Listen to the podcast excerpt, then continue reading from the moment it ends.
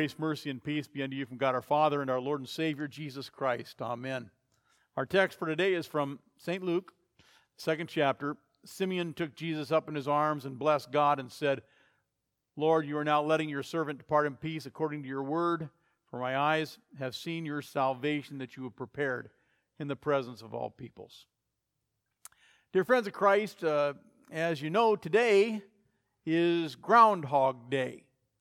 And uh, but you probably didn't know that Groundhog Day came from 16th century Germany, and instead of a groundhog, uh, it all started with with a badger. But when they came to America, there weren't there weren't any badgers, so the ground there were plenty of groundhogs though, and so. Uh, uh another thing you don't know about Ground, Groundhog's Day is during this 60 year period that we've been celebrating Groundhog Day, uh, Punxsutawney Phil has only been right 28% of the time. And, but it hasn't stopped people from gathering to celebrate Groundhog's Day. Uh, usually about 10 to 15,000 people show up uh, to celebrate this and then to find out, you know, uh, what Phil is going, what prediction he's going to do annually. But this day, on Groundhog Day, I want you to see something different, though. I want you to see the presentation of our Lord and focus on that. This is the day that Christ was circumcised. He stepped into the temple. It was one of the minor festivals of the church year. And on the 40th day, after a child was born, he was, by the custom of the Old Testament law, to be presented to the high priest in the temple uh, so that God would call that firstborn boy his own and claim him as holy.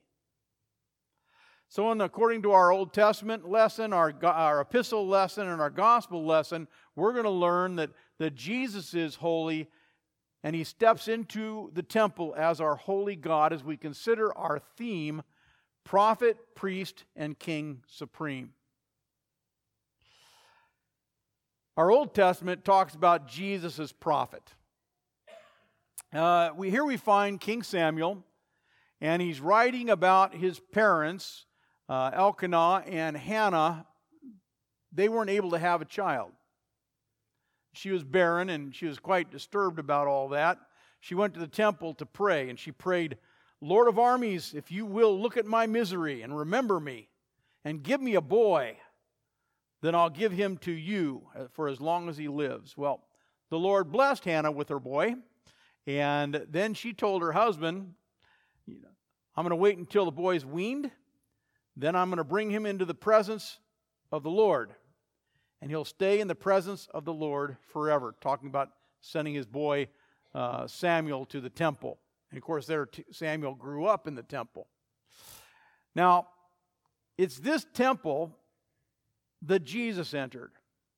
It's the temple of the Lord, that Jesus might dwell in the presence of God forever. Now, Malachi, who later wrote in the Old Testament, um, said that the Lord predicted, made a prophecy, that the Lord would suddenly come into his temple, that God's going to appear and he's going to enter that second temple. Now, when Malachi predicted Jesus coming, uh, the people of, of, the old Israel was less than impressed, you see, because Solomon had built the first temple. And the first temple, magnificent. I mean, this is an incredible building. You could see it from miles away. When you got there, you were impressed with the power of God, the glory of God, uh, the wealth of the nation. Unfortunately, it was later destroyed by the Babylonians. And the prophet Malachi lived in a time and wrote in a time when they worshiped in what was called the Second Temple. Not nearly as impressive. And the dedication of the Second Temple did not have all the pomp and circumstance that the dedication of the first had had. And at the first temple, if you remember, the, the presence of God showed up in a cloud and his glory filled the temple and, and people were amazed. The presence of the Lord didn't even show up for the dedication of the second temple. In fact, the Bible says that people were weeping. It was a second temple that Mary brought Jesus into. This second temple. See, many in Israel thought the glory years of Israel were long past. They talked about, you know, the good old, the good old days. And there were many who thought they were done. They lived now in the military occupation of Rome. And in this time of confusion and doubt, would God send the Messiah? Would God keep his promise? Would Israel have its day again? Mary brought Jesus into the temple. And at the dedication of the first temple, big things happened. The glory of God filled the temple. They brought the Ten Commandments, the original Ten Commandments of Moses, those ancient stones, and entered them into the temple. And, and the Ark of the Covenant, right? The Ark of the Covenant um, from Raiders of the Lost Ark fame brought the Ark of the Covenant into the temple, back into the Holy of Holies behind the curtain where God dwelt. Big deal. But now Jesus enters the second temple. The Ten Commandments were destroyed when the first temple was destroyed. Ark of the Covenant never been found. So there was no Ten Commandments to bring into the second temple. There were no Ark of the Covenant to bring into the temple. There was no presence of God to bring into the second temple. And so now God is entering the second temple. Now that's important. Now remember, the lid of the Ark of the Covenant, it was called the mercy seat, and that's where the high priest would make a sacrifice of an animal and take the blood of the animal and pour it on the mercy seat, on the lid of the Ark of the Covenant.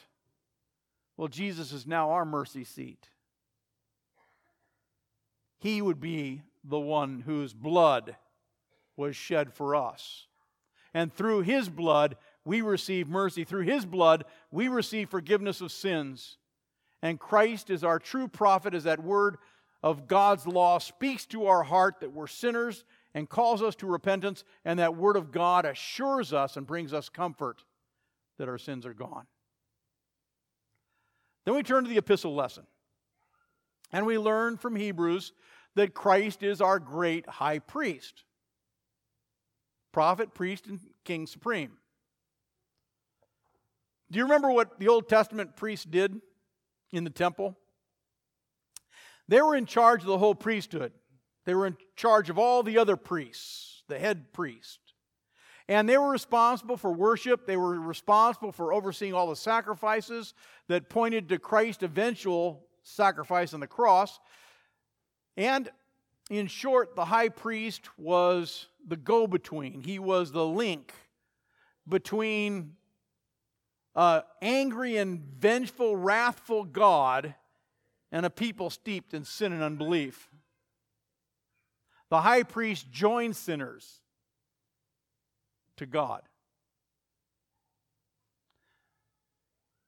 On this day, Mary and Joseph brought an offering into the temple for the high priest. And they brought two turtle doves or two pigeons, one or the other. And, and Mary and Joseph today, on this day, we're offering so much more. They were bringing our high priest Jesus into the temple, the final high priest, the final sacrifice, the ultimate sacrifice for sin, the final go between. And Jesus stands between a vengeful, wrathful God and sinners steeped in sin, and he joins them together as one. And he makes us a holy priesthood. And he's in charge of all of us. And that's why Peter wrote, like living stones, you are being built up into a spiritual house to be a holy priesthood and to offer spiritual sacrifices acceptable to God through Christ. So you're the priesthood. offering your body as a sacrifice to the Lord. But you are a chosen race, a royal priesthood, a holy nation, a people for his own possession. You know, no wonder our text says, Since all of these sons of daughters have flesh and blood, Jesus took on flesh and blood to be like them. He did this so that by dying he would destroy the one who had the power over death, that is the devil. Jesus, as our high priest, took on human flesh to remove the deadly curse of sin. And he became the ultimate sacrifice. The collect, which is the, the special prayer for this day, says that Jesus was presented before the Lord on the 40th day after his birth in the substance of our flesh. So we may be presented unto God with pure and clean hearts. And so he's crucified for us to give us salvation. He was laid in the tomb to lay aside our sins. He was raised again that we might be raised up to God. And finally, he's enthroned as our great high priest. And he continually is interceding for us, especially when we're in need. In our gospel lesson, then, we see Christ as our king.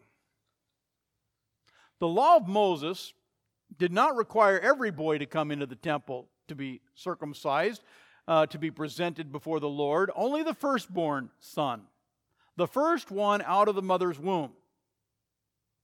That firstborn son was privileged. This firstborn son, when his father died, got to receive a double inheritance from all the other children. The firstborn son carried the father's name, the name of the household. He represented his father.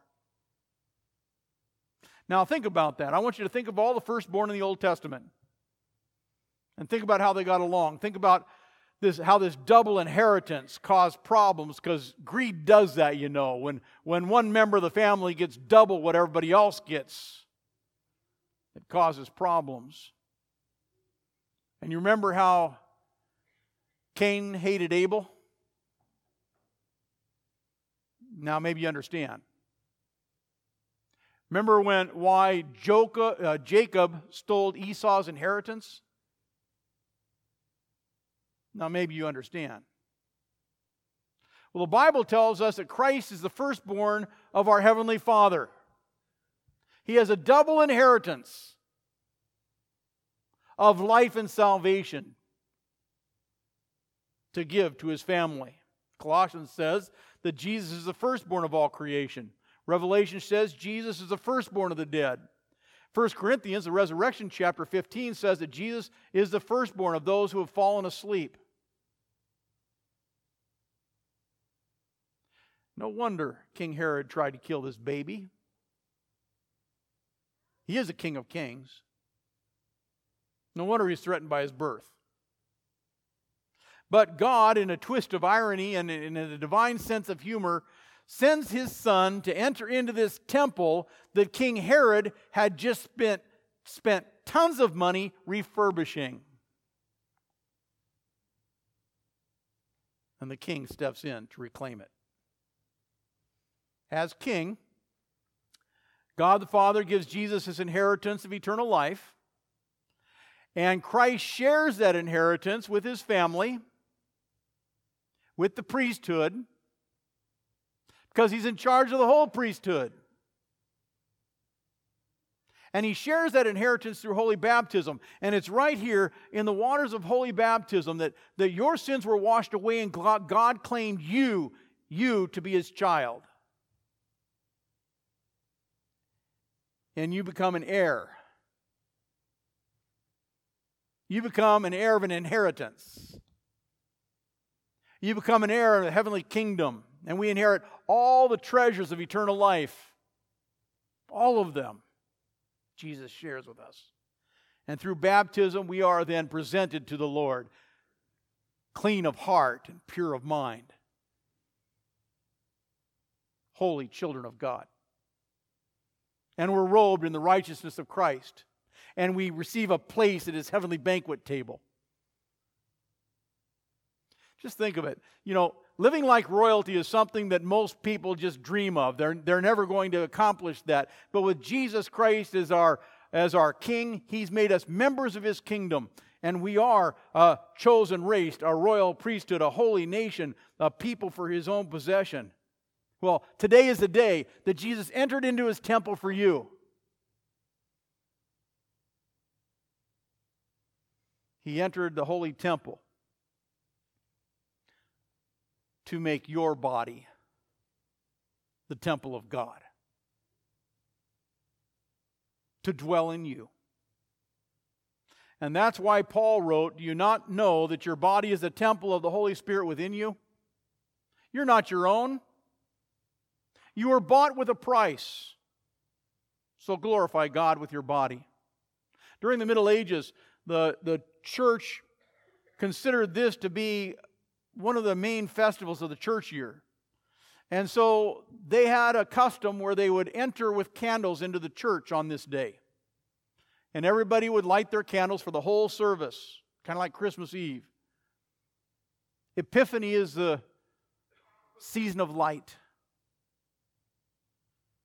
Christ comes to our dark souls, and in this season of light, it's our time to proclaim that Christ is our light. It's our time to proclaim that Christ has come into this dark vessel, this dark vessel of sin, as has, and has implanted his light into this temple. And he presents this temple to the Lord as holy and pure and righteous. He is our prophet. He speaks life into our sin stained souls. He is our priest, our high priest. His sacrifices enables you to be the temple of God. God lives in you. And he is our king as he rules in our hearts. He comes to you in his Lord's Supper that you might participate that the temple of God, you, might participate in the body of Christ, that you, the temple of God, might step in and participate in the blood of God, in the blood of Christ. And we participate here at the rail, He makes us one body, His temple. And we participate in all that. This promise is yours. The reality is yours, now and forever. Indeed, Jesus is prophet priest, and king supreme. Amen. And now may this uh, uh, keep your hearts and minds in Christ Jesus into life everlasting. Amen.